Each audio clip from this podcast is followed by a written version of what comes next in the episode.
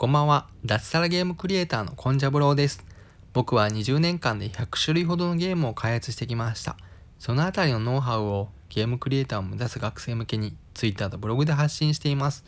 もしいいなと思っていただけましたらフォローよろしくお願いします。公式 LINE も開設しました。コンジャブローのゲーム開発室では今2つのプロジェクトが進行中です。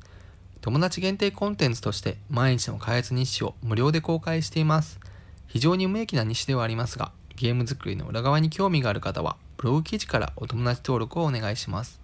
さて今日もブログを更新しました。テーマは、キャラクターに魂を込めるです。今日はゲームクリエイターっぽい内容の記事を書きました。僕はアドベンチャーゲーム開発が得意で、個性的なキャラクターを山ほど作ってきましたので、そのあたりのノウハウを解説しようと思います。ゲームを含むほとんどのコンテンツには、キャラクターが必要不可欠です。読み手は主人公に感情移入して様々な冒険を楽しむわけです。キャラクターは自己紹介用のプロフィールを書くようなイメージで作ることができます。どういう役割のキャラクターかを決めて履歴書を書くような内容で書けば誰でもキャラクターを設計することができます。ただ、それだけだとまだ魂がこもっていません。僕がキャラクターへ魂を込めるときに重要視しているのは生々しさです。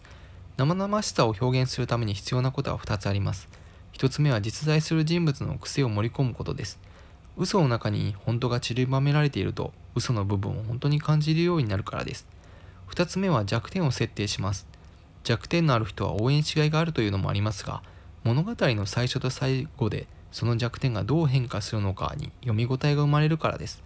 この2つを盛り込むとキャラクターは生々しくなり、魂が込められた状態になります。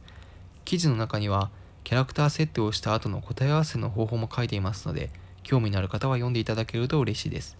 以上、差し当たり今思うことでした。私、コンジャブローはブログにて平日毎日4000字から6000字の記事を書いています。Twitter や公式 LINE もよろしくお願いします。何か挑戦したいなと思っている方はお気軽にフォローください。一緒に継続していきましょう。それでは明日もよろしくお願いします。おやすみなさい。